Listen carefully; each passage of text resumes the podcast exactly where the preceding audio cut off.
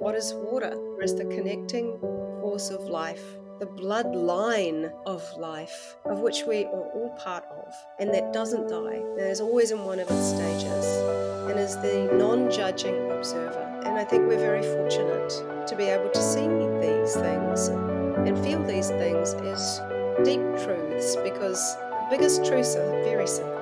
They're often staring us in the face.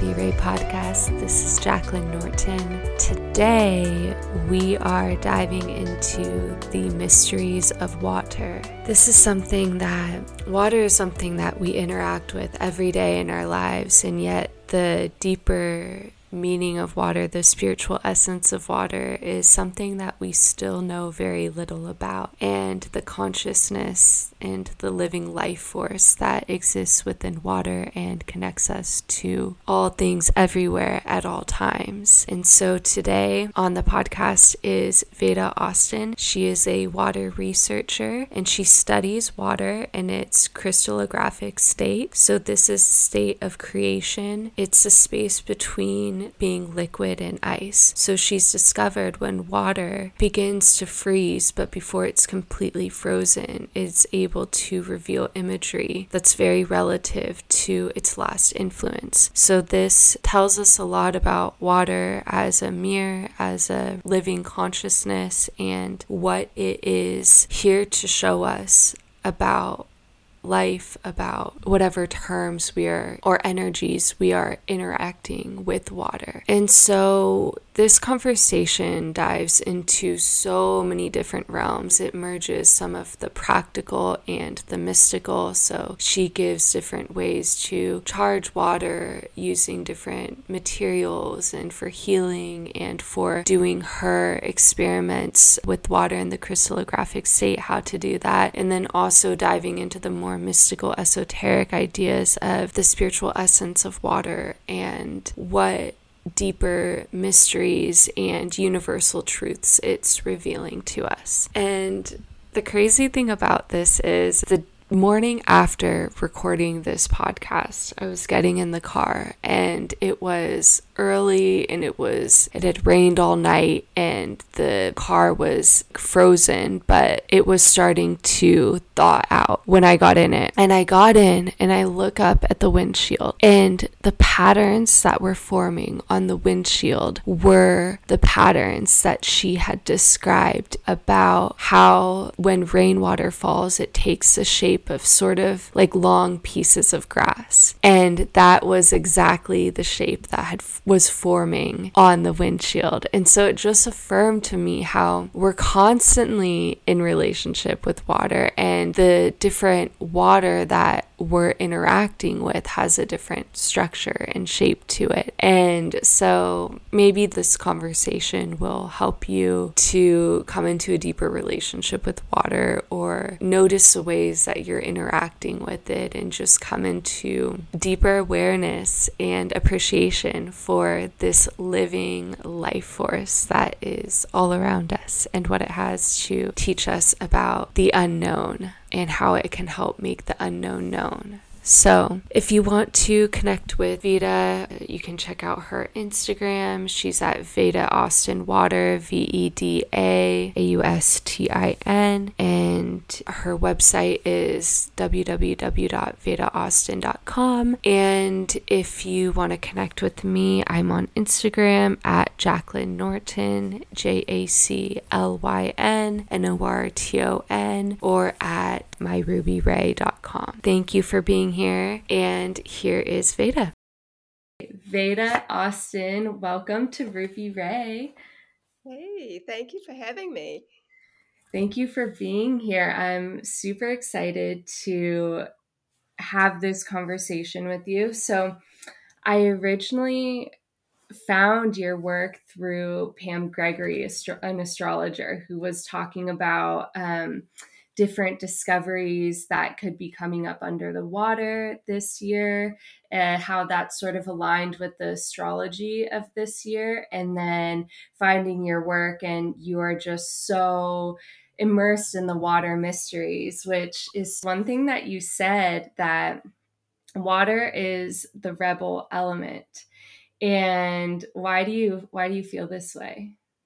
Well it's just through the many many years of observation water essentially doesn't conform to the laws of physics or gravity because it expands when it cools and it climbs up trees. It has over 60 anomalous properties. It doesn't really make sense. Science doesn't really know where water even came from, how it seeded the earth, whether it came from asteroids or meteorites, or whether it came from the uh, within the Earth's ma- mantle held within the ringwoodite crystals that broke and came up through various different tectonic plates moving, moving and things like that, or whether it's a mix of both. You know, there is so many things about water that we don't understand and that don't make sense and when you consider that by molecular count, not by volume, we're 99% water and we can't live without water, and our eye lens is 99% water, which means we literally see everything through the lens of water, but we consider ourselves to be so solid because when we look in the mirror with our fourth phase water eyes, we see this meat suit, which leaks. The moment we cut it, it leaks when we cry, it leaks when we sweat, it leaks when we go to the bathroom, it leaks in many other different ways, and we are conceived through fluids. And yet, we just haven't quite put that into perspective yet. Right, because we're still seeing the material world and the density of things, but then it's like beyond the density is the water. Well, it, it's really interesting to me because the way in which we experience the world is through our senses. I think there's two different types of worlds, two worlds the one we live on and the one we live in. And the mm-hmm. one we mm-hmm. live in is very, very relevant to us because it's the way we experience the external world. So if you consider that when we taste something, we're not tasting the thing outside of us, we're tasting it because the sense is coming into our, inside of us. We hear through this me- mechanism of the ear. We see, we actually, our brain sees, not our eyes, the information sent through the eyes and understood through the brain, projected. It's very interesting. And even the way we touch, we touch. What are we touching? If I'm touching this pen, for example, that I'm holding up, the feeling is through my hand and I'm seeing through my eyes, which is actually bringing information into this body. So, literally, if you think about the way we sense things, we are sensing everything about the external world inwardly. So, what do we ever experience outside of this physical body? And that that has I've kind of gone from zero to hero about this work, but I think that water and its more spiritual aspect is the observer or the witness. It can and we can observe ourselves. We can we can get into that later if you like, but that kind of comes into some of the areas of when I have interviewed people that have had near death experiences and how they have said that they feel this sense of rising, which is what a gas does, remembering that water is not just a liquid. It's a liquid, solid gas and a type of gel or plasma known as the fourth phase of water.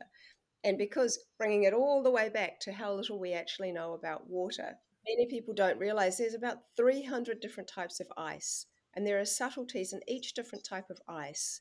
And we know so, so little about this incredibly anomalous property of, of water, this life force energy, that for us to really say that we know have all the answers about water and life, I, I think there's so much more to learn and I think it answers many, many of the very big mysteries of life. And so I, I, think that water can be rebellious. Yes, it's a it's a mm. little bit of a fun thing of way of saying it. And to I guess to add to that, I think that water is wild, mm. but I also think that water kind of chooses where to go and what it wants to do, and that might seem crazy to anyone that thinks that water is just something that we drink and that that you know that we bathe in that takes away our waste and all these kinds of things but hopefully, as we progress through this podcast, we might be able to kind of set some groundwork for why I might say that. All right, beautiful. Well, let's lay the groundwork by going into these mysteries of water more and especially the mysteries as they relate to ancient cultures and civilizations. And I really feel like the collective has, like, there's been this resurgence of interest and curiosity in this recently, and especially just as recent as this year, 2023 alone, in the return of the mermaids and the mer people. And so I would love to know your thoughts on mer people and what you think their origins are, and yeah, if you have any experiences on that. Well, I could say a great deal on that. Um, So there's there's many areas to kind of talk about, and and you've kind of launched me straight into something that I don't normally share, but I've slowly slowly been bringing out over the last few years here and there. And I, I love that you were introduced to me by by Pam Gregory because it seems that so many people watch her and have reached out to me because of her. So I have, uh, and uh, you know, very grateful to the work she does and the work she's sharing of mine to answer about mermaids and, and actually one of the things she she interviewed somebody just the other day who was talking about the word mer and it's mm-hmm. interesting we understand the word mer in relation to the ocean but mm-hmm. there's also the word merkaba which is quite interesting because it is kind of what might be talked about as the energetic spacecraft of the human body so kind of just putting that on the shelf a little bit it's nice to just kind of think about these things. I like to piece things together and go, well, I wonder how that is very relevant right now. As far as mer people go, there was a year, uh, and in my last in my last masterclass, I called it the year I thought I was going crazy, and this was quite some years ago, and I literally was concerned about myself because I started writing about things that I had had no prior knowledge of, and it wasn't that I was hearing voices in my head but I was just writing down all this information and there was an experience that it ha- I had had just prior to that happening which was rather unusual where i had basically collapsed. It felt like my throat was swelling up and i couldn't feel my legs. I managed to push redial because i'd already rung the uh, doctor to make an appointment because uh, it felt like um, i had an ear infection. I had felt off balance and so I put, managed to push redial, and the ambulance came and got me and went to hospital. They did all kinds of tests on me because prior to that, years prior to that, I'd, I'd been in a bad car accident, and on one of the surgeries, I'd had blood clots. So they were concerned that I was having a stroke, but I wasn't. And they said, Well, we think you're having a weird type of migraine. Take these anti inflammatories and you know, come back if there's any problems. So the next day I went back because I was stuttering and feeling really strange. So I had more tests, and this time they did the same chest x-ray five times. And i and i said why do we keep doing the same thing? What is going on here? Because i had so much medical history they had the x-rays of my chest from the car accident i was in and and they said well we don't understand what's happening because not only is your heart enlarged it is like a different size completely. It's like someone put a man's heart into your body. Your heart is a different size than it should be, and it wasn't just eh, enlarged by stress. It was it was rather strange, strange anomaly and phenomenon, and they couldn't understand it. And I had this overwhelming sense of I needed to get out of there and that I was okay. It was a huge thing for me because I, it's a big deal just to discharge yourself when somebody's telling you that there's something going on like that and everything in me was screaming to get out of the hospital. And I did. I left. I got someone to come pick me up. And I never had a single problem happen like that again. I, I never collapsed again. I didn't stutter anymore. Everything was normal for me, except for the fact that I, I started to see color around living things. And I also started to see, to write about things I'd had no prior knowledge of. Now, one of those things that I wrote about was about mer people. One of the stories that I had that I think is very interesting because it relates to Atlantis. Again, I'm going to just say that I started to write about things then that I was like, oh my God, what is going on here? It was like I was writing about platonic solids. I was writing about things that the uses of different pyramids and how how salt water can catch fire and actually have this kind of lightning fire on top of it within a pyramid and it's an energy source and and that and that it, it's ignited by uh, certain frequencies and things. And so I started to Google you know I got Googleitis. I started to Google everything that I was writing about and it was like science has just proven this or this ancient story or this ancient finding relates to this. And when i was looking for this fire on salt water thing i found a man who had uh, was looking for a cure for cancer and used a microwave frequency into salt water. It created this lightning like fire that i was talking about and then i'm like well maybe i'm not so so crazy. So just to put that into some context so i um i talked about the rise and fall of Atlantis. And in the writings, I talked about a, a scientist. So there was Atlantis was around for a long time, according to what I was writing, and it, it kind of started in a frequency of which was very light and very pious, if you will, if you want to use that term. And so, uh, over the course of time, there was an, an ego that was birthed. And there's a great big story with that, which we can get into it maybe a, another time, because that will add a long time to this conversation. And so it became quite evident that there was a new type of being that had been birthed uh, uh, during this period. And these these people interbred with the Atlanteans, and there was this kind of fall of Atlantis as such because of this this egotistical frequency that came, the sense of power started to to appear not empowered like it was before. There were scientists even back then, and there was a scientist by the name of Efiti. And Efiti was very, very interested to try to help the people. He made this kind of compass thing, which was able to basically test for the frequency of these people and to see where they were at. And he made an interesting observation that when people would go into the ocean for 10 minutes or 15 minutes, half an hour or so, and come back out, this frequency, for lack of a better word, this ego frequency would disappear for about 10 minutes. And so he started trying to find different ways, like these salt rubs, to, to, to see if that would help and measuring these, these things. And because he was so well loved and well revered, over the course of this time, by this time, things had got pretty bad. And there was a kind of king who was evil, really, and was was trying to dominate every the whole area, this particular area anyway. What happened was that these Atlanteans that were very pure in many ways and still were, were really doing everything they could to get away, to get out of the situation. Efiti was saying, well, the ocean seems to create this frequency where you you you can maintain it.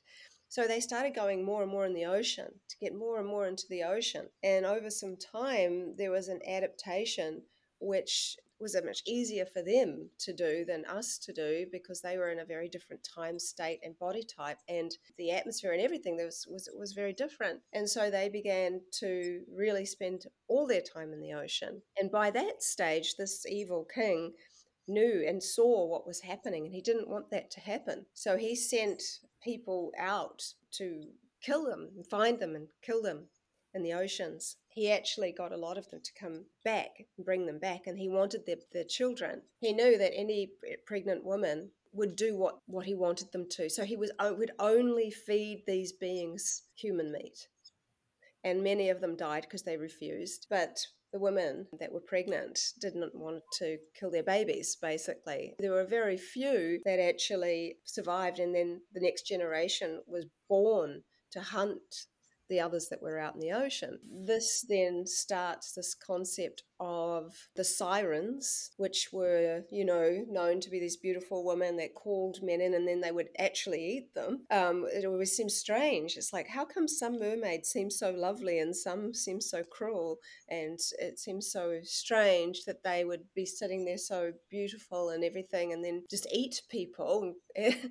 Where does that come from? So, from this story, it kind of made sense that there were these two types that emerged that resonated for me because I had had uh, an experience where I drowned when I was nearly 14. And my, my friend and I, we used to ride horses a lot, and her dad had taken us out riding. So he was taking the horses back, and we ran over the dunes down onto the beach and kind of just went to go and just splash around, play in the water.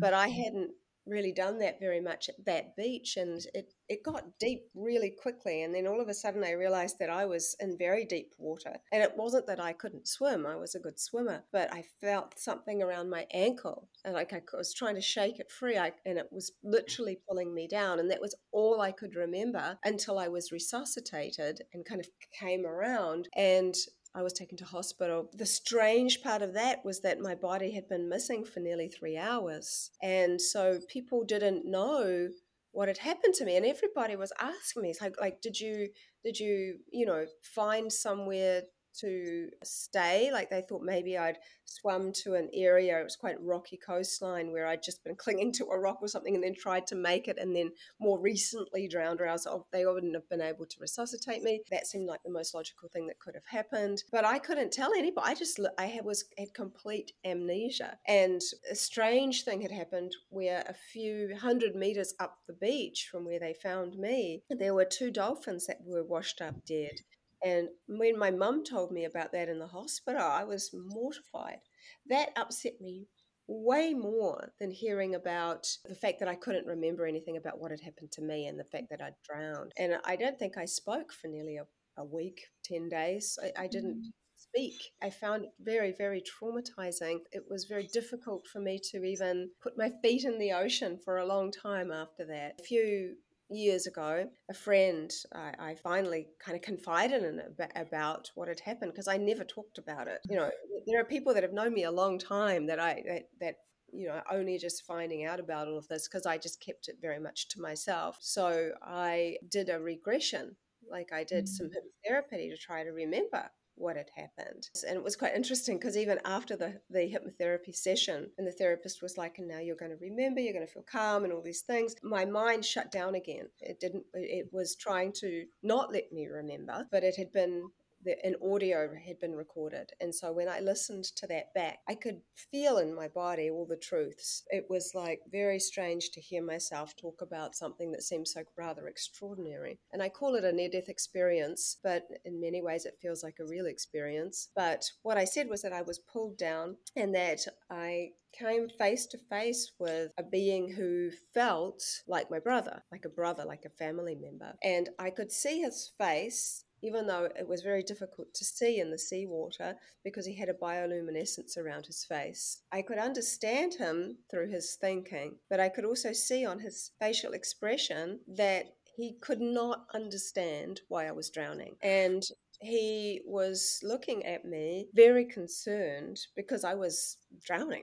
You know, I was I was in panic. Although I didn't feel scared of him, there was some sense of like uh, remembrance with him. But when he realized what was happening, there were two more behind me. I talked about that held my body, and somehow he was able to bring out my spirit of kinds or soul or subtle body. I think it was more more like a subtle body. And I was um, felt myself go through this vortex, and the vortex was so incredibly fast. It was the fastest thing I can't even explain how fast it was, but the weirdest part about it was that it was silent. It was the most quiet, silent thing. There was no sound, and I was moving so fast that there was no movement feeling or wind or or sound, but I could I could feel my body or my subtle body in this in this such lightning like movement. And it, and it came out and in this subtle realm this subtle body because it still felt like i had a body. I wasn't in the physical one and i kind of said that I, I kind of popped up onto the surface of another ocean. And all the while the, the therapist is asking, asking me questions and saying where are you? Like where and all of this kind of thing. What date is it? Da da da. And I'm answering, and she asked where I am, and I said I'm in the Hudson Valley. And back then, I I had no experience of America, and I, so I I'm like. She said, "Where, where, where is the Hudson Valley?" And I'm like, "It's just off New York." And I'm, and very clearly stating all of this stuff. She said, Well, what are you seeing? And I'm like, Just sort of on the surface of this water. And I'm looking up and I see this circle of lights and there's this plasma in between them. And it feels like this pulling, like this energetic pulling. It's almost like my body could be pulled up. And that's the same kind of feeling I had going into the vortex. This pulling, this sense of pulling. And I, again, I, you know, I talk about this now and it, it, sounds like quite frightening, really, because the being I saw, when I tried to draw him to share on the last masterclass, I'm like, gosh, he looks really scary. but, but actually, I, I never saw the below part, so I couldn't say if I saw legs or a tail or any of those things. I just really remember the upper part. And again, you know, the physical, the physicality of it is that I was a young girl drowning so, and I and I feel like, oh wow, this is lovely. I'm going to go up into this thing that's like this giant sort of weird spaceship thing, which sounds crazy, right? But it was the, the what I was saying in this in this thing. Then I and then it became very evident that I wasn't alone and that it wasn't very safe. And I ended up being really quite drastically pulled back down into this vortex. And there were three dolphins that accompanied me, and two of them stayed back and one of them came through. So whether they didn't make it through that vortex and then their bodies were the ones that were washed up. Um, I don't know, but that's the extraordinary tale that I told. And so, what does that mean? Well, I don't know. I mean, it could have been some kind of near death experience, it could have been some kind of reality. Who knows? And I really didn't like talking about it. And it's been a big deal for me to start talking about it because people can often go, well, that's just a crazy, fantastical tale. And you have a very vivid imagination. and so I kind of leave it as, well, this is what I said. And when mm-hmm. I feel into it, it feels very real. And at the same time, I genuinely don't know. And that's okay. What it has done, though, is give me a real full appreciation for what we don't know you know, you started out with asking me about why I think water is the rebel element, and I kind of went into all these anomalous properties about water that are recorded. And I think that it's important for us to think about that. It's like, or even down to what's in the water we barely know what's in the oceans, what's held down there. When my interview I did with with Dave Rossi, he's got a podcast called Generation Z, and he talks a lot about quantum physics and propulsion and craft and uh, extraterrestrials and things like that. And he's like, there's more activity in the oceans, in his opinion, than in the skies. And I know that Pam talked about, Pam Gregory talked about the potential of new things being discovered that coming out of the oceans this year. And when I did hear that, because so literally hundreds of people sent me the link to her her talk, and uh, I got goosebumps when she said that. And when I get that, I, it's usually an indicator there's some truth in that. But I also think there is a lot of lot more to discover around Antarctica and areas like that, which I also wrote about. So these were the topics that I went into some detail about and asked Water about, which I shared in my last masterclass. And it's been quite helpful because for anyone that doesn't know what I do, I don't know if we even really mentioned that. There's always people that don't have a clue what I do or who I am or what why what kind of standing I have to talk about water. And I think it's nice that people get some idea of what I do outside of, you know, all of these experiences that I've had. Uh, I'm very, I'm a water researcher. I, I study water in its crystallographic state that I call the state of creation, the space between liquid and ice. And I have discovered that as water begins to freeze, but before it's completely frozen, it is able to reveal imagery very relative to its last influence my very first experience of this, although I hadn't learned my technique then, going back 10 years now, was when I had heard of various different people talking about water and water having memory. And you, many people have heard of this, and many people have heard and seen Emoto's work. Masaru Emoto was a Japanese person who really enabled people to, to have a visual experience of how water is very responsive and sensitive to thoughts and words and environment. He was not embraced by the scientific community because he openly shared that he cherry picked the photos to basically show what he was trying to represent. But nonetheless, you know, by doing so, he really opened the door for people to see themselves as sensitive bodies of water. His work was extremely contrasting. And over the years, I think that when working with children, that can sometimes bring up issues, mm-hmm. even if they're very subtle, and I, I kind of like to talk on that. But he would show the crystallographic imprint through the microscope of water exposed to the word love and water exposed to the word hate. That's what I mean about the extremes. There would be heavy metal and then there would be classical music. Now, what I mean about the children is that when my son saw Emoto's work, he came to me and he said, Mum, I really think water hates me. I'm like, why? Why do you think that? And and he said, Well, you know, I don't like listening to classical music because he just assumed that water only liked classical music. he said, and he said, and I no, don't really listen to heavy metal, but I like rap, and there's mm. swear words in rap, and I don't think water likes that, and therefore water hates me. And if we put ourselves into the mindset of a child, and if we're given two very big extremes, and if we don't resonate with either one, we tend to think the worst. Which is important to realize if we can't actually relate to anything, it's easy to kind of head towards the worst outcome, which is exactly what my son had done. And I think that there's there's a great deal of importance in showing the various sort of in betweens, honestly, as well. And so I said to him, Well, I suspect the person that did that study probably didn't really like heavy metal. I, I, went on this uh, journey to, to use all different kinds of musical influences with different genres and things to show him exactly uh, the point that that water isn't in judgment. Mm. Water is the observer, and, and I'll get to that part. So I saw Emoto's work, and then I saw the work of a friend of mine now. He's, he's become a friend of mine by the name of Laurent Costa. He wrote a book called Journey into the Heart of Water.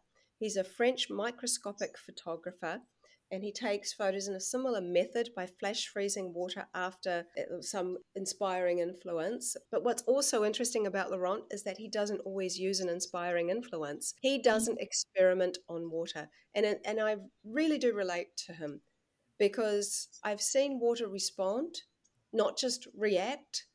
And I give water the same respect as if I was working with anyone, anyone you know, we're working with a life force energy here. And if it's responding, why would I ever want to experiment on it, given that this has become now a relationship?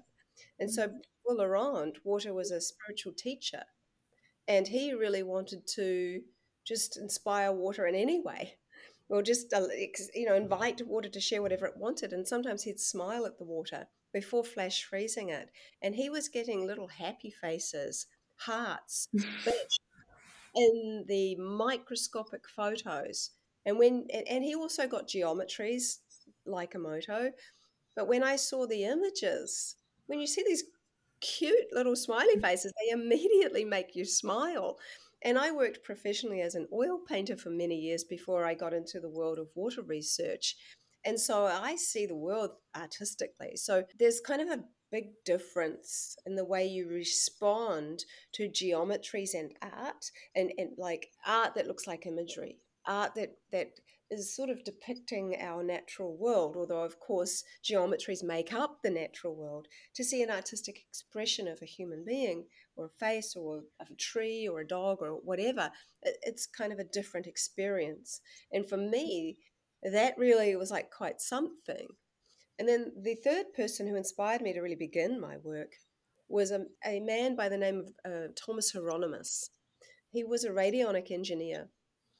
And he made a really interesting observation when he went into a Parisian meat market on a very cold morning. He observed that the freshly placed organs of an animal appeared to be affecting the way the frost froze on the glass behind where they were placed. For example, the frost would freeze into the shape of a liver organ above a liver organ. And his hypothesis was there seemed to be some kind of life force energy still emanating out of these organs because of the water in the blood. Now, the water in the mm. blood held a what is known as a sonic signature or a blueprint of the form and shape of the organ. And it was sharing that information with the water in the air because the air was very cold, the moment it hit glass, it took um, it, it went into this formative design, which looked like the organ, which was very interesting to me because he was seeing this with his naked eye. Mm. And 10 years ago, I didn't have a microscope. But I did have a petri dish, a glass petri dish that I had been using for another project I was working on. And I'd already had a healing experience with some spring water. So uh, I thought, well, I'm just going to give it a go. The secret seems to be in the freezing stage where the unseen becomes seen. And I've got a freezer and I've got a petri dish and I've got an imagination and I have some water.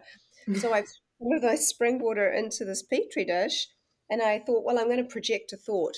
And as I was thinking about what I was going to think about, I noticed that there was a little bit of fluff floating around in the water in the petri dish. And I'm like, oh my God. So I put my hand in to take out the fluff, consciously thinking, I wonder if my hand will have any impacts on the water's quote unquote memory because I didn't know if that was a real thing at all. And I stuck it into the fr- in the freezer and I kind of forgot about it and I had absolutely zero attachment to any outcome. And a few hours later, I came back and I held it up to the light. And this was back when I completely froze water, and I did that for a year until I discovered my new technique. And I held it up to the light and I took my very first photo. And that photo has launched over 30, nearly, actually, nearly 40,000 photos of water responding in the most incredible intelligent ways. What I saw that took up half of the 10 centimeter diameter petri dish was an image of a hand that was just like an x ray of my hand. And when I showed my son, Rama, and I said to him, you know, look at this photo, what does that look like to you? Because I thought, well, I need to make sure this is not my imagination. And children are very honest. And he just said, looks like a hand, mum. It looks like an X-ray or a kind of creepy hand, but it looks like a hand. It really did, mm. and and so then I got some seawater and I froze that and a thin layer of that, and I got the most incredible fish with the outline of the fish and the tail and the gills and the and the eye and the fins and then I just couldn't stop you know I, I, I am so prolific in this work so when I when I learned about the new science of water which and there really is one, especially around Dr. Pollack's work. Dr. Gerald Pollack talks about the fourth phase of water, the exclusion zone water. It's the kind of water that is in our cells and it has very unique properties. It has a negative charge, which I think is one of its most important things. It is more viscous, it's slightly more alkaline, and it absorbs more light. And you can find that type of water in water outside of the body and and you can also discover that kind of water in the freezing stage before water is frozen and in the melting stage mm-hmm. so i took that information amongst other amazing people's work uh, including dr marcel vogel which i really recommend people look into because he did a big study on on the uh, water's responsiveness to crystals and he also talks about this fourth phase of water. So um, I was like, well, what's happening? You know, as the water's freezing. So I started to open my freezer earlier and earlier and earlier until eventually, at about four minutes, when my freezer setting was minus 23 degrees Celsius, I noticed there was a liquid on top and ice underneath. And I'm mm. like, oh, that's very interesting what's happening there. So I just took my petri dish out, held it up to the light, and the water naturally drained away. And there was this amazing crystallography that was still stuck onto the glass dish. And it was three dimensional. There was light coming through. It was a very thin layer, but it was incredibly complex. And it held all of the imagery that I could have ever ima- eh, hoped for. Like it was really quite remarkable. And that is the technique that I use now and that I teach people. And from there, now I have this huge body of of incredible images. And, and water doesn't just respond to thoughts. It, I've used all different kinds of inspiring influences, including asking questions, including media. Like my children have done this work with me, and a lot of the pictures I of, of theirs I share, where they will. My son was sitting watching Batman, and he put the petri dish of water beside him on the couch, and then he froze it, and, and you know the image of Batman is really clear. Uh, my my daughter did the same thing with a unicorn, with the with the thought of a unicorn, and the unicorn picture is iconic. I used different people's photographs One of the most well known pictures of a face that I have is from my friend Wendy's photo, and she has very clear and defined features. And I put the petri dish of water on top of her photo for 30 seconds, removed it, used my technique, and photographed it. And you can clearly see her features and her face in the ice. And then I went on to do something about facial recognition to see if it can actually if it was a coincidence was it just somehow looked like wendy and now i've people have sent me in photos of sadhguru and like different people and i'm able to show it's picking up different features in their faces that are relative to them and and it's really quite undeniable when you see the work and as i've progressed on and taught people how to do it now i share a lot of other people's work because I think it's extremely important that people see that water can do this. But there are three ways that water communicates, which is extremely important to know, especially for people that think, oh, I want to try that, you know. I take all my photos on my iPhone, which makes it super easy for people as well. But there is three ways. So the first way is uh, what I call signature patterns. So because I've been studying water for so long and become very much the observer and I, I, try to get out of my own way with this work, is that if you look at different types of water, they'll have their own sort of signature pattern. So tap water is very disordered. Spring water looks like a kind of starry hexagon. Rainwater looks like a fanning curved pattern. Filtered water looks like lines compressed together. And you okay, that's interesting. That it's showing me there's a pattern here. Mm-hmm. But if you don't know what a signature pattern looks like, and it, and then you do something to inspire the water, you're not going to know if it's changed. You're not going to know how significant what you've done is if you haven't got to know the water first. And this is a wonderful way to start your relationship with water because water is really at a high frequency. So, what's interesting is if it doesn't form uh, complex imagery when the feeling of frustration and anger is projected into it it won't play with you. It's not judging you, but it won't play with you. It won't work. It actually thickens slightly. So, what's interesting about my new technique is that it's only about three millimeters thick. It's a very, very thin layer of ice. But that the anger or the, the frustration or jealousy and these kinds of things, what's interesting is that it's as if the ice has become denser and darker, and it, and it just doesn't give that that that kind of um, those designs that you would normally see. So it's not judging you, but it just don't doesn't play in that frequency. It just doesn't. So I've found that to be extraordinarily interesting. So when you know that signature pattern of tap water, and a lot of people give tap water the worst rap in the world, and I feel tap water because it's not tap water's fault.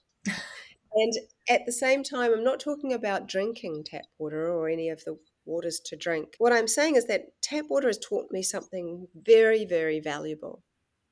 Because I've spent so long getting to know its normal, it, and I'm talking municipal tap water, not tap water that comes out of people's tanks like we have rainwater um, fed up into our tap. So, municipal tap water tends to have these very disordered patterns, but it's incredibly responsive to human consciousness, which will shock some people because people are very much in in the mindset that well how could it how could it even understand anything because surely it's just polluted with these heavy metals and toxins and whatnot and it's dead water we hear that we hear that people say that water doesn't actually die it's always in one of its stages it will eventually evaporate so for the people mm-hmm. that say mm-hmm. that polluted water is dead that's not exactly a truth so when you take that tap water and then you let that tap water melt after you've done the crystallography. And then I share this quite often. I'm just writing my new book and I'm sharing the pictures in this. When you take that same tap water and you hold it to your heart and in a, in a calm, seated position for a, for a minute, and then you refreeze it, the same water, what happens is that it goes from a disordered pattern to looking like um, you see start to see leaves form in the in crystallography. You start to see little flowers form in the crystallography. You see a change. That change is structural. It's not chemical. So what does that mean? What that means is like a massive deal. What we're seeing is something very very akin to human emotions. What we're seeing is water improving its structures in a visual thank you, in a mm. visual sense of gratitude. And this is very interesting because because it's not changing chemically, what I think we're really seeing is an emotional response. And why is that important? Well, I think it's important because in Maori, my dad is a New Zealand native Maori, and there is a word called mauri, and I it's it's spelt slightly differently, and it has the meaning of life force energy of, mm. of this kind of life force. And the life force energy is very important to Indigenous cultures because it's kind of the is the water happy or is the water sad? And so also we need to, to, to then look at how are we looking at water, especially like how are we looking at tap water? If we were to look at tap water, one of the common things we might do if we were a little bit scientific would be to see what's in the water we would look at an analysis and we'd say, okay, there's this bromide, there's this sulfides, there's this TDS, there's this and this and this and this, and this is the water. But actually, that's what water holds. We're seeing, we're listing everything that the water holds, but what do we know about the water itself? What mm-hmm. this life force energy? And that, I think, is actually what we're seeing. I think we're seeing the energy of water personified. And that is the gift that tap water has given me to be able to see that it's structurally disordered. And in a group thing, which I've done, where there have been 60 or so people from around the world send their intention and love to the tap water and that that I have let melt. So I already took a photo of it. I know what it looks like. I've let it melt, left it out, and people all around the world sent love to it and then I photographed it, did the crystallography and photographed it. It is undeniably some of the most beautiful crystallography I've ever seen. Mm. It, it, it, not only does it look like spring water that came straight out of a spring, but it, there is a silvery light to it. It's ex- extraordinary, and I think that this is some one of the things that's so powerful about the work is that we can see the effects that our energy work has mm-hmm. had. We right. can see the response, but we can't do it, and it won't work if we expect it, anything from it. Again, this is water teaching us how to treat it which is one of the things I think that all of us get to learn as we grow up. You know, it's kind of like, well, if you keep saying yes to doing all the things you don't really want to do, then you're going to be doing everything for everybody else and never anything much for you. And and that can get very exhausting and you don't get to put some boundaries as to how people can treat you. Mm-hmm. And, and I think it's important that we learn to understand some of these things. And water certainly does that. Water is, is for me, just like Laurent Costa, a spiritual teacher in the sense that if I go, if I make an approach into doing this work, assuming that I know what water is going to do, mm. assuming anything, you know, with this kind of idea, well, it's done this before, I'm sure it'll do it again. Kind of like, oh, well, you know, yeah, I know. Well, water's definitely going to do this this time, and I'll ask it to do something and I'll think, well, I'll, this today I'm going to get it to give me. A, I'm holding some glasses up, and I'll say, I'm going to put the glasses on the petri dish, and it's going to show me the glasses. That kind of attitude will never work. Water won't play with me if I'm in that kind of way, or sometimes it will just prove me wrong. It'll do mm. something completely different. And so, the best approach with this work, which is why I encourage people to sort of learn about signature patterns first, because that helps you get your expectations out of the way and then you kind of get to go into a mode of curiosity and fun. Mm-hmm. That's that's where it works. Gets you back to that childlike and you know curiosity. Water literally is teaching us how to treat it, but at the same time, it's teaching us how to have more fun with ourselves and to see that there is so much more here. And and I think that so much more is is something extraordinary, which I'm getting a lot more scientific recognition for, particularly within the quantum field, where I was the keynote speaker, the last speaker of the of the whole event of the water conference last year in Germany that was hosted by Dr. Gerald Pollack. It's for scientists, physicists, biologists, and clearly I'm fringe. clearly, and and yet. Uh, one of the things that Jerry Pollack has said about my work years ago, and he's been a mentor of mine now for quite some time, guiding me in, eh, to, to, to do this work as scientifically as I can. Firstly, you can't deny over 30,000 photos, the sheer body of the work. Everybody that does this work will see a signature pattern, an artistic expression, or something that I call hydroglyphs. And the hydroglyphs are what I'm getting more scientific kind of appreciation for. And, and, and of course, because it lends itself into repeatability. Mm. So the science world tends to really favor things that are repeatable. and this is a very curious thing because it's almost like, well, I've just said water doesn't like to be told what to do. So without telling it what to do, as the relationship deepens, and, and of which it has with me over all these years, there is this interesting thing that's happened where when I told you that my son was very worried about water hating him, and I and I did all these different tests on different music genres. I observed that water really likes to pick up on words of songs and design something relative to the word. And that was very interesting to me. And so I did multiple repeat studies on uh, different songs where I saw something very interesting with a word representation. So when I used the song Stairway to Heaven, I saw the stairway like appear in the ice, which was very clear. And I'm like, after seeing it appear 12 times over the course of some weeks or months, even using the same song, I'm like, I wonder if that means stairway. I wonder if that's a symbol that means stairway because I keep seeing it. Uh, so I wanted to see if if this meant stairway. So I, I wrote the word stairway on a piece of paper. I put my petri dish on top of the word now, it's important that we understand that water doesn't read words, it mm. absorbs the energy of words and crystallizes into the form or shape of the energy of that word. So a quick example of that was would be if I was to say, here are my glasses, we would go, okay, well, that's not very exciting, but okay. But if I would say, here is the energy of my glasses, we would approach that in a different way. Water is teaching us to approach this in a different way. Mm-hmm. So when I used the word and I froze it, again, I saw the stairway appear again. And I'm like, I wonder if it'll do it again. And again, staying in curiosity, not an assumption. So, anyway, so I was like, okay, well, I, I think that means stairway. And so I thought, well, will it do it again? And then I did it again and I saw the symbol again.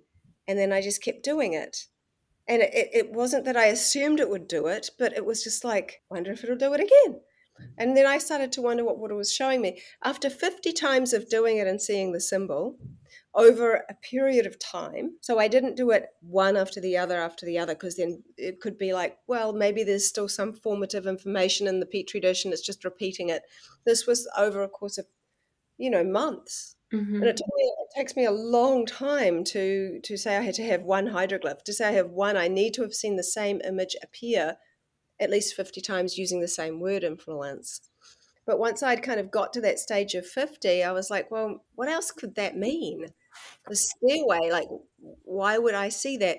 So then I wrote the, wrote the words "climb up" because I thought they were relevant to to this to the song "Stairway to Heaven," and so when I wrote the words climb up, I got the stairway glyph. And then I realized, oh, and I did that 50 times, and I realized there's layers of meaning to these symbols. Now I have nearly 40 of these hydroglyphs that I call them. Each one has layers of meaning. It's taken me five years to get that many. And it, it's very time consuming. But when you see, which I shared at the water conference, 64 examples of each one, and you see that they are recognizable and and that people all around the world i have a small team working with me we all see hydroglyphs they help me find the layers of meaning. So for example if you were to help me find the layer of meaning for the word creation you might use another word and see the creation glyph appear and then you let me know and then we we try using that word and see if it's repeatable. Mm. So, uh, and, and that's how people help me, or they do it themselves. And from that, we've discovered a language, a, a 3D emotional language. And that is very, very interesting. And I'm actually in the process of working with a quantum physicist to explain how this is working. So it goes from, and, and I really appreciate what Dr. Jerry Pollack said to me. He said, you know, in, in sort of like a, a write up about my work, he, he said, well, what Veda presents is extraordinary. It is now up to us as scientists to prove how this is working. Mm-hmm. And I think that what he what he's saying is correct, is that I'm presenting the work and I have my own hypotheses, my own thoughts and ideas around it.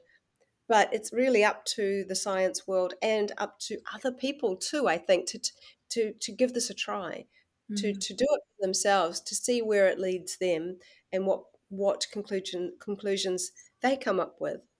But I think it's important not to throw I hate the term, not to throw the baby out with the bathwater just because it might seem a little bit extraordinary. If if it's way too outside of people's comfort zones, when you see the pictures, you really understand the enthusiasm. You know, pictures speak a thousand words, and water has a lot to say. So when you when you see the pictures and you go, oh, well, I, okay, that is uncanny. But on a scientific level, it just feels too much. I always suggest to people, please, please, can you just see it as art? See this as organic art. And then you get to ask the question, what does this mean to me? And, and I think that, that that's the beauty of art. I take a threefold ap- approach to this work the science, the art, and the spirituality, consciousness, or, or intuition, if you will. When all three overlay, then you have something that is a real, real truth, I believe, personally. Mm. Wow. I love this and it remind it makes me think just about you mentioned something at the beginning about empower or empower and I don't even remember the context that you were saying it in but I'm thinking about it now and when you're talking about the tap water and holding it to your heart and changing the energy it's almost like changing that whole narrative around oh, tap water's bad, it's something to be feared, and then it's putting us in that adversarial kind of relationship with water versus bringing the power back to ourselves in our own ability to like be in relationship with the water in our own way and the power that we do have to change the molecular structure or expression through our own intention and that feels so much more empowering you know to think about water and tap water, not in this like victim sense, but in this sense of, wait, I have these living emotions running through me that I can use to serve this water, which then serves me and everyone around me in return. I really love what you just said, like these living emotions, because I think that's what water is. Mm-hmm. It's kind of the living emotions of life. And and we have living emotions within us and we have full of water you know like not by volume but by by molecular count. We're 99% water like i mentioned earlier. You know there are more water molecules in our bodies than stars in the milky way. Trillions and trillions of water molecules all reflective like liquid antennas and and i think that they there is there is a a very important you really hit the nail on the head because one of the things I see so much is the the differences between things rather than the, the things that are the same, the things that connect us. There is so much fear mongering going on in the world, and even now we can't even you know the water isn't safe, and I and I appreciate it to the degree that I'm not talking about drinking the tap water, but so often Eh, but but filtered tap what i mean we got to drink what we have it's a first world problem here mm-hmm. you know we're mm-hmm. not wondering like where is the water we're wondering mm-hmm. what kind of water to drink i mean we're very fortunate we don't have the same appreciation for the water as someone who has to walk for miles in africa and india to actually get it and even then wonder if it's going if it's safe for them but they know that they can't live without it their appreciation for water far exceeds the, that of the most of the Western world. So I, I do kind of need to add that in. But I, I do think that there is a, it's not so much about what water can do for us. Such a big part of being human is like, well, what is this, how is this going to help me? What benefit is there for me here? And that's a nat- there's a natural thing to ask, and people wonder that, like even in podcasts, well, what can I get out of this? You know, what can I get out of this? Because we're all always we're curious, you know, and we're looking for new information, ways to like make our lives better, or new ways to perceive the world to make it that little bit more interesting or easier to kind of move through. One of the things that tap water has showed me is that um, water has life force energy, much mm. like spirit. So the word in Maori for spirit is wairua. It means two waters, the spiritual and the physical waters. There's a greater, deeper meaning than that, and there's other variations. But to me, as a water crystallographer, that makes so much sense. There is the biological fluids that hydrate us, that have function and uh, various things that go on in the physical body. But also, then, there is the spiritual water, this essence water. It is the observer so we can observe ourselves, but how do we do that? How can we how do we observe ourselves walking around in dreams? How can people astral travel? How can people remote view? How is all of that possible in these more subtle realms, should we say? How is it that people who have a psychedelic experience observe themselves? You know, my mm. son, I shouldn't really use psychedelic experience and my son in the same breath because he but but he broke his hand over his wrist oh some months ago skateboarding we had to take him to hospital and they doctor told me well we're going to give him a drug called ketamine and he's going to be here but he's not exactly going to be here and i'm like oh my god okay because they needed to really yank his arm hard and it was going to cause him a lot of pain but they didn't want to put him completely under and they found it to be very beneficial for children to work with so within four seconds of him administering this drug I saw my son Rama. He said, What the fuck? And he didn't finish the word. And all of a sudden, his mouth is open, his eyes are bulging. He's just like looking around the room.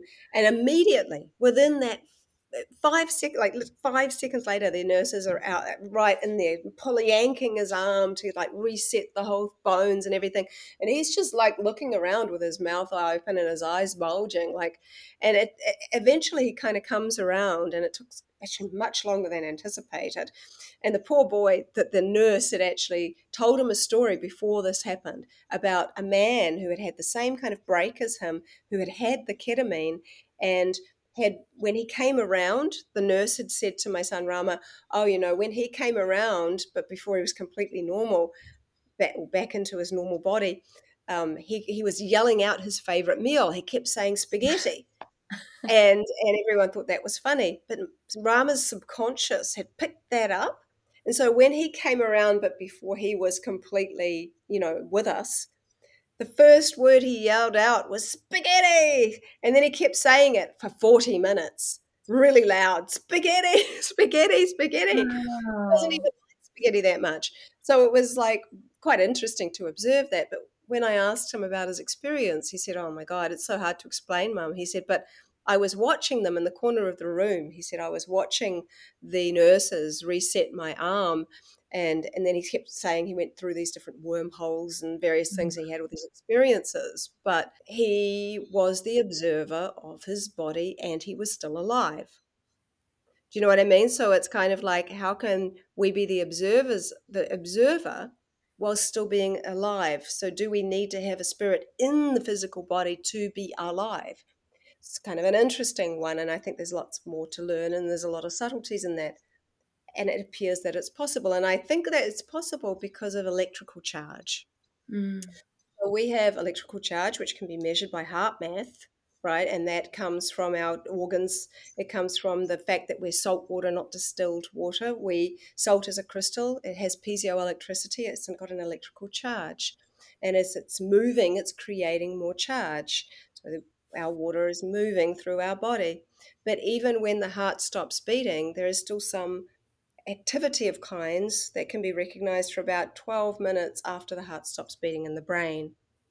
And I've interviewed a man, uh, or actually, I've interviewed three people who all said the same thing. which was really interesting. They said they had the sense of rising, which is what a gas does, which is another aspect of water. They looked down upon the physical body being resuscitated and they said, I hope that person is going to be okay. They had no attachment. They had become the observer, the witness, which is very much in alignment to what I think that water in its more spiritual aspect is. And I think that spiritual aspect is tied up in the, the more evaporated or gas or vapor stage again, there's a lot to learn about each stage, more than we know now.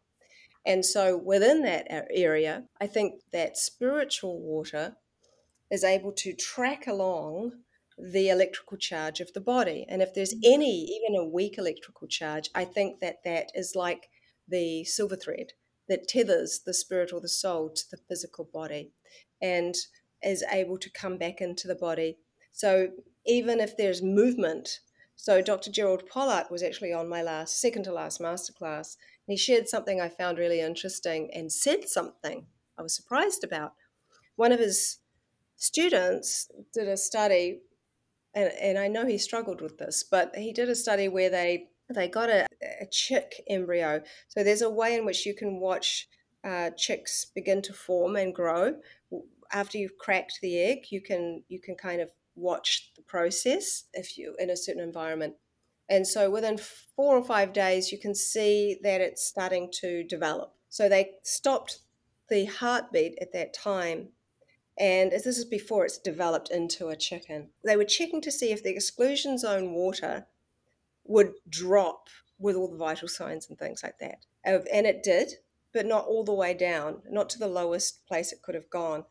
Then they put infrared light because this EZ water, this fourth phase of water that has those different properties that I mentioned, including a lattice like ordered sort of crystalline structure. That type of water expands with infrared light, which is why infrared saunas are really great, which is why walking mm. barefoot on the earth with negative charge is really good for you because it's bringing that charge up through the body. So um, they noticed that infrared light, that that, that EZ water in this chick embryo lift, went all the way back up. It just jumped. And then it, over an hour, it slowly went back down. And so he, he actually said we may need to rethink when someone's actually dead. So if hmm. there is any movement whatsoever, it's creating some kind, some type of charge, given that it's salt. And that I think is how people that have been been dead, if you will, and um, you know where their heart stopped beating, the brain activity may have even stopped. But if there's still even movement, I think that the soul can come back, and I and I think that's very wow. interesting. Yeah. Wow. What you said about um, being the witness and water acting as the witness, or water being the mirror, and that makes me think of mirror divination, and like I think of in my Irish lineage, a lot of the um, practices that the women would do was scrying on black bodies of water. And the messages that they would receive about life, about other people, you know, how it would come back to them through the mirror, mirrored back to them through the water. And, you know, we can scry anything. Like it doesn't have to be just a black lake or body of water, it can be a pond it can be you know what we see i mean there's just there's water all around us to do it and is there anything that you would like to share on that as the water mirror and water divination well the work that i've been i've done a lot of different things that have kind of uh, inspired me to do. But I was, there's a lady called Elizabeth B. Jenkins who wrote a book called Return to the Inca. She's a friend of mine, and she was telling me about how the Inca would often use water mirrors to look at the stars. And the way the stars shone in the water would be something that they would be able to interpret. They also used egg divination, which is kind of interesting, where they would uh, get an egg, and I think they were all fertilized fertilized eggs, I think they were asked to use. And the egg would be like rubbed in certain areas all over the body. Like it was it was kind of like very much made to connect with you as the person.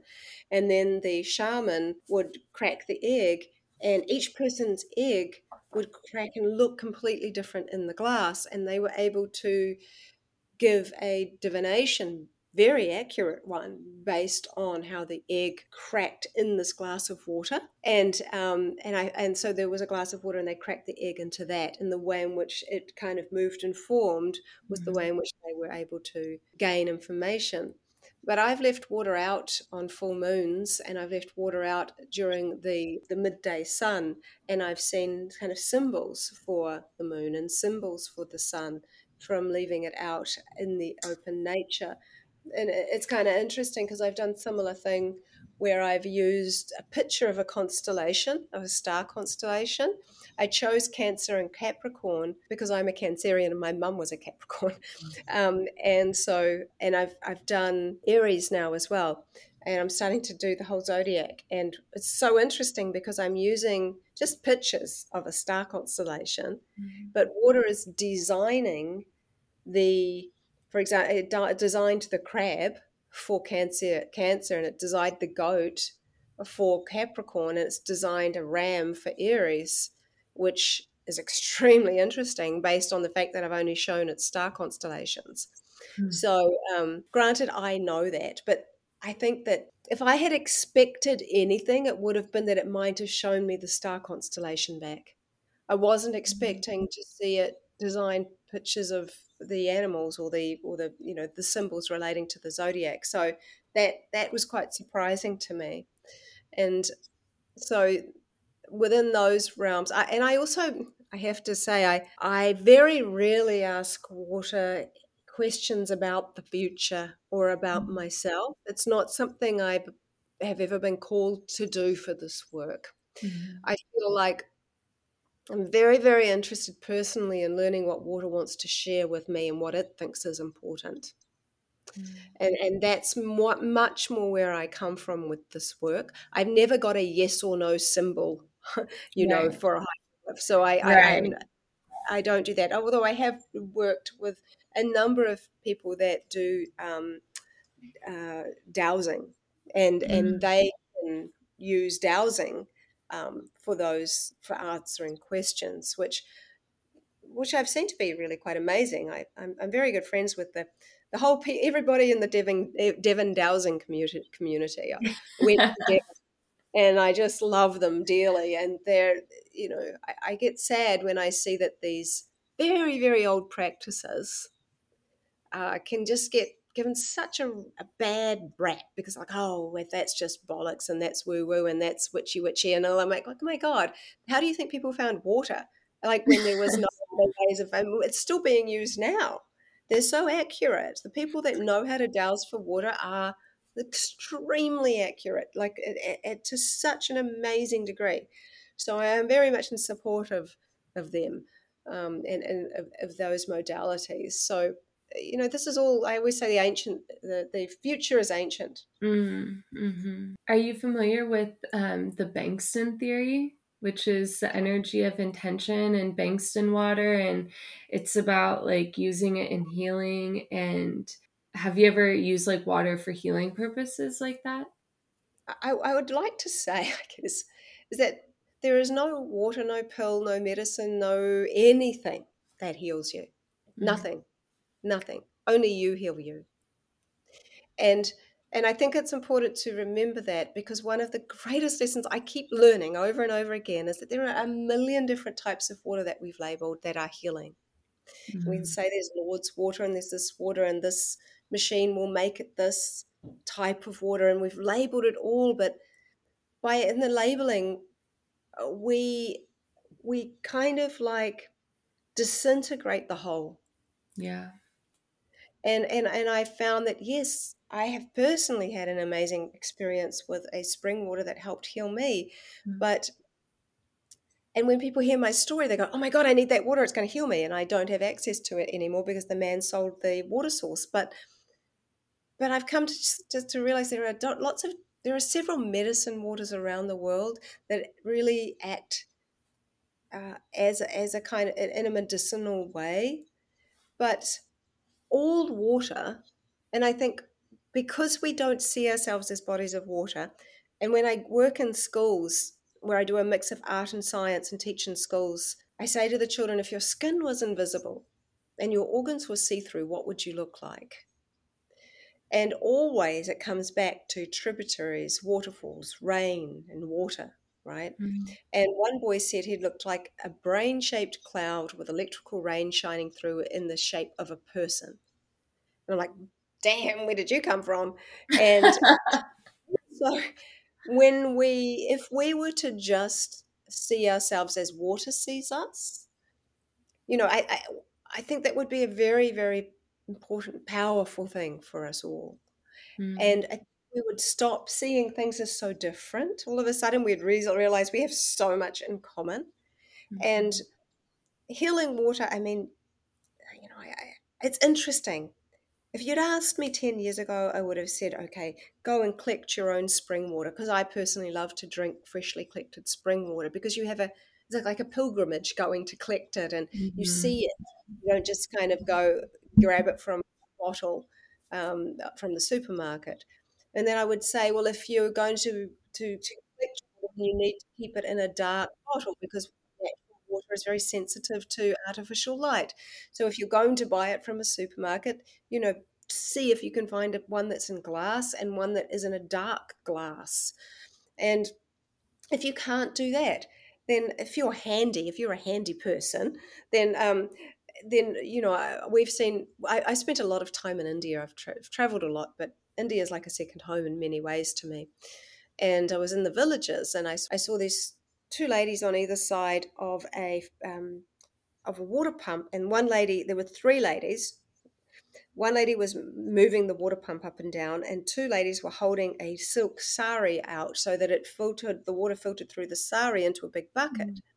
And I asked the interpreter what they were doing, and he said, "Well, he asked them, and they said, well, it, silk helps filter water in a very profound way, but silk also helps to make that water unable to filter out the heaviness within people.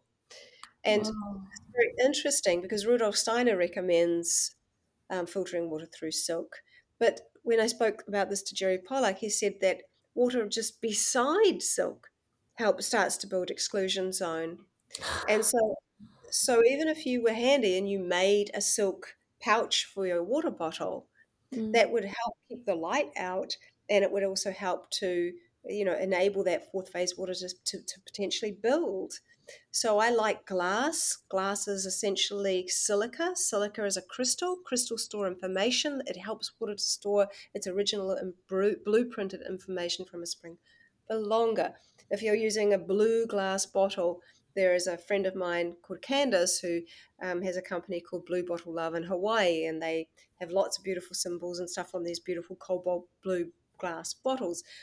But you can make blue solar water with them, which is something I recommend to people to drink if they've had a lot of trauma.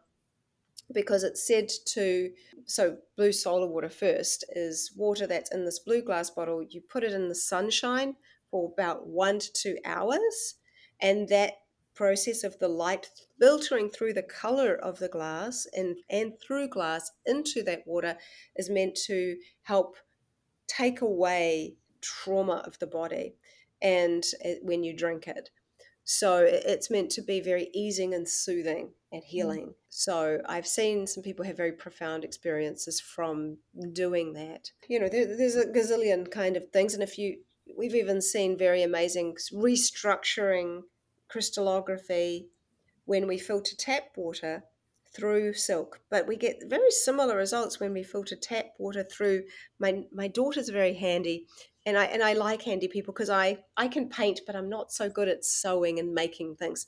But she likes to knit. She's like honestly, she's 12 going on 108, and, and she she she knitted me a little wool filter, and oh. she uh, and so I filtered the water through it, and we saw very interestingly, uh, you know, um, improvements but you can also use linen. And so mm. these are mm. three kind of um, interesting and apparently biblical materials that get charged by the sun. And mm. so if you're vegan and you don't want to use silk, you can look at using linen and um, or, or, or wool, although I will leave bits in the water sometimes. So I'd say linen would probably be your better bet. But is this interesting? So, you know, you learn all these things, you see all these things. And all of these things are so interesting. right? And we're so interesting. And we're always looking for these external things to heal us. But I actually think there is a responsibility, if you are healthy and well, at least for me, I feel a sense of responsibility to, to, to, to, for us to realize that our, in our saliva, which is the first fluid that water touches when we drink it, it holds the word, it holds the vibration and the energy, which can be formative in our mouth. So I've done a lot of studies with different fluids, not just water. And when I've spat into a petri dish and frozen it, you'll see that saliva bubbles forms bubbles. But on top of the saliva bubbles, I've seen imagery etched into it relative to my last word. And mm. this then this concept of the power of prayer or blessing before we eat or drink. Mm. So if you imagine that you are the welcoming committee to anything you're putting in your body, we're either ignoring it completely, which is the very common, or or we might have resistance to something, or we might be welcoming it. And so I always recommend to people the way in which water is going to heal you is relative to the way in which you welcome it into you. So if you are very mindful, and that last word you spoke is of gratitude or something very loving, and you drink that water, no matter how beautiful that water might be before it hits that saliva, it's going to improve or be even more beautiful relative to the way you welcome it into you. And I mm. think that's important. And I think that also brings it back to that feeling of empowerment. Mm-hmm. Because we are bodies of water, sensitive to thoughts, environment, sounds, and things. But even more than that, even more than that, because that can be scary for the people that think, oh, but I, you know, I don't think good things every single moment of my life. Mm-hmm. You know, what happens when I get nervous or scared? I would say intention is more powerful. Intention overrides all of these thoughts. Thoughts are like clouds, but you're really the sky, and your sky is really every day, your sky is your intention. So when you wake up in the morning to set an intention, it creates a blanket that wraps around you. And on the days where I have had particularly sad days and I've been doing crystallography, the water isn't destructured because of my sadness. Mm. It sometimes reflects me and shows me a sad face. It shows me that it's seen me mm. but it mm. doesn't doesn't deform or go terrible because of that. The mm. only way it starts to not play with me is if I'm particularly annoyed about something, which really only happens rarely. And I really wouldn't bother doing crystallography if I'm in that kind of frame of mind. Mm. So, you know, all of these things I think just bring us back to what is water. Mm. And I mm. think water is the connecting force of life, the bloodline of life, of which we are all part of, and that doesn't die. And is always in one of its stages, and is the non judging observer. And, and I think we're very fortunate to be able to see these things and feel these things as deep truths because the biggest truths are very simple. They're mm. often staring, staring us in the face. Yeah. And it's so wild how something as simple as water, something that we interact with every day in multiple ways, holds these profound universal truths if we're just willing to enter into just a little bit deeper of an intention and relationship and awareness of it. And I love just what you said about asking water to show you like wanting like being in relationship with the intelligence of water itself and respecting and honoring that intelligence rather than making it this two-sided relationship versus what can water do for me? What can what what what can i get out of water? And i feel like that really changes if we can just like integrate that concept alone or that teaching alone into our own gnosis in our own way and we can approach water with that in energy or intention, like that in itself can change so much at all of those different touch points in our day when we're interacting with water. Oh yeah, I, I think you're right, and I and I think it's it's a message of hope. You know, I, I think that that's the thing. With there's so much with so much fear porn running mm. around all over the show. You know, it's it's nice to come back to basics and to see that that actually you know, it's really not that hard. There's something we can do right now for ourselves. And I think my study on egg albumin has been really one of the most inspiring for so many people. And I'll quickly tell you because I do need to hop on another call in a minute. But but people can go to my. I'll share it with you, so maybe you can share it. But I, I've identified that there are six different patterns that form in free range, happy, healthy chicken eggs in the egg albumin so albumin is not just egg white, but it's the it's the thin saliva-like part that is separate to the gloopy gelatinous part of the egg white. When you freeze that for about 10 minutes, you will see that some beautifully complex patterns arise. And I've, I've named them. And so there's six of them, whereas um, caged hen eggs only can form two of those patterns, the two most rudimentary. So I thought, what happens after being inspired by Luc Montagnier's work about DNA teleportation, and, and really that's just a Google away.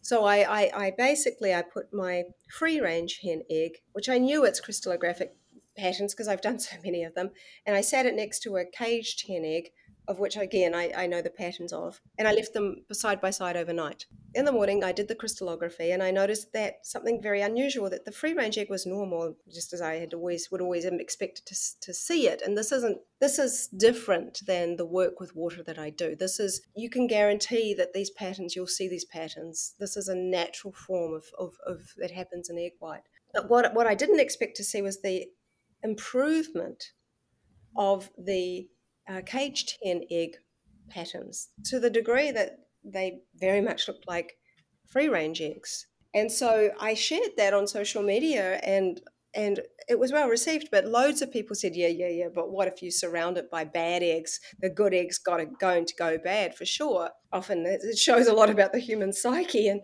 how cynical we get as we get older. But I did that and I repeated that. So I put a free range egg in the middle, surrounded it by cage 10 eggs, left them overnight, did controls for each one so I knew, you know, the original patterns, what they what to expect.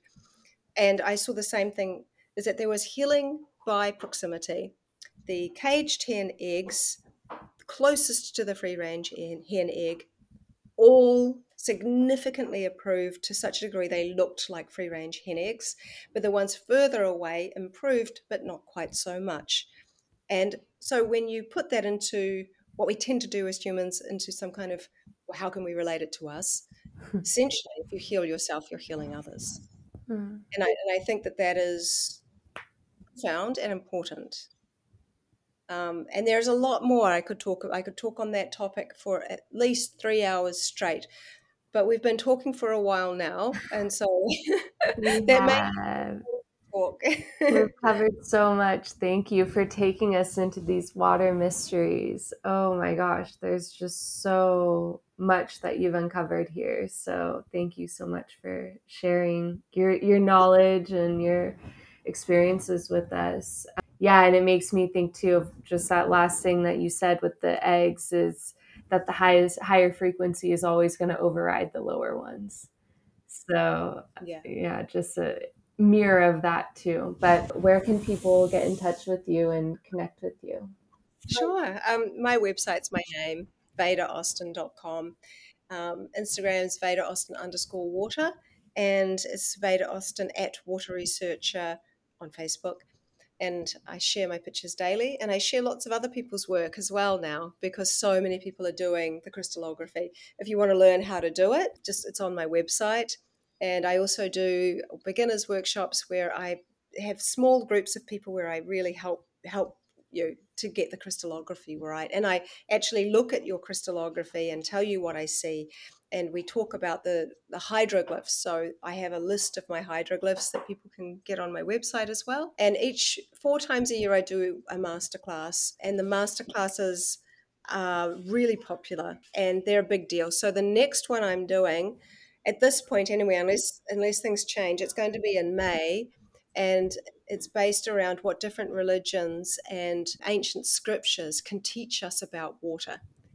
And uh, I have, I'm very interested to, to learn about that. Also, that includes the science or the religion of science. Mm. So um, I have someone called Isabel Friend talking in that area as well. I have a 75 year old Catholic nun who used to be a shaman or studied shamanism.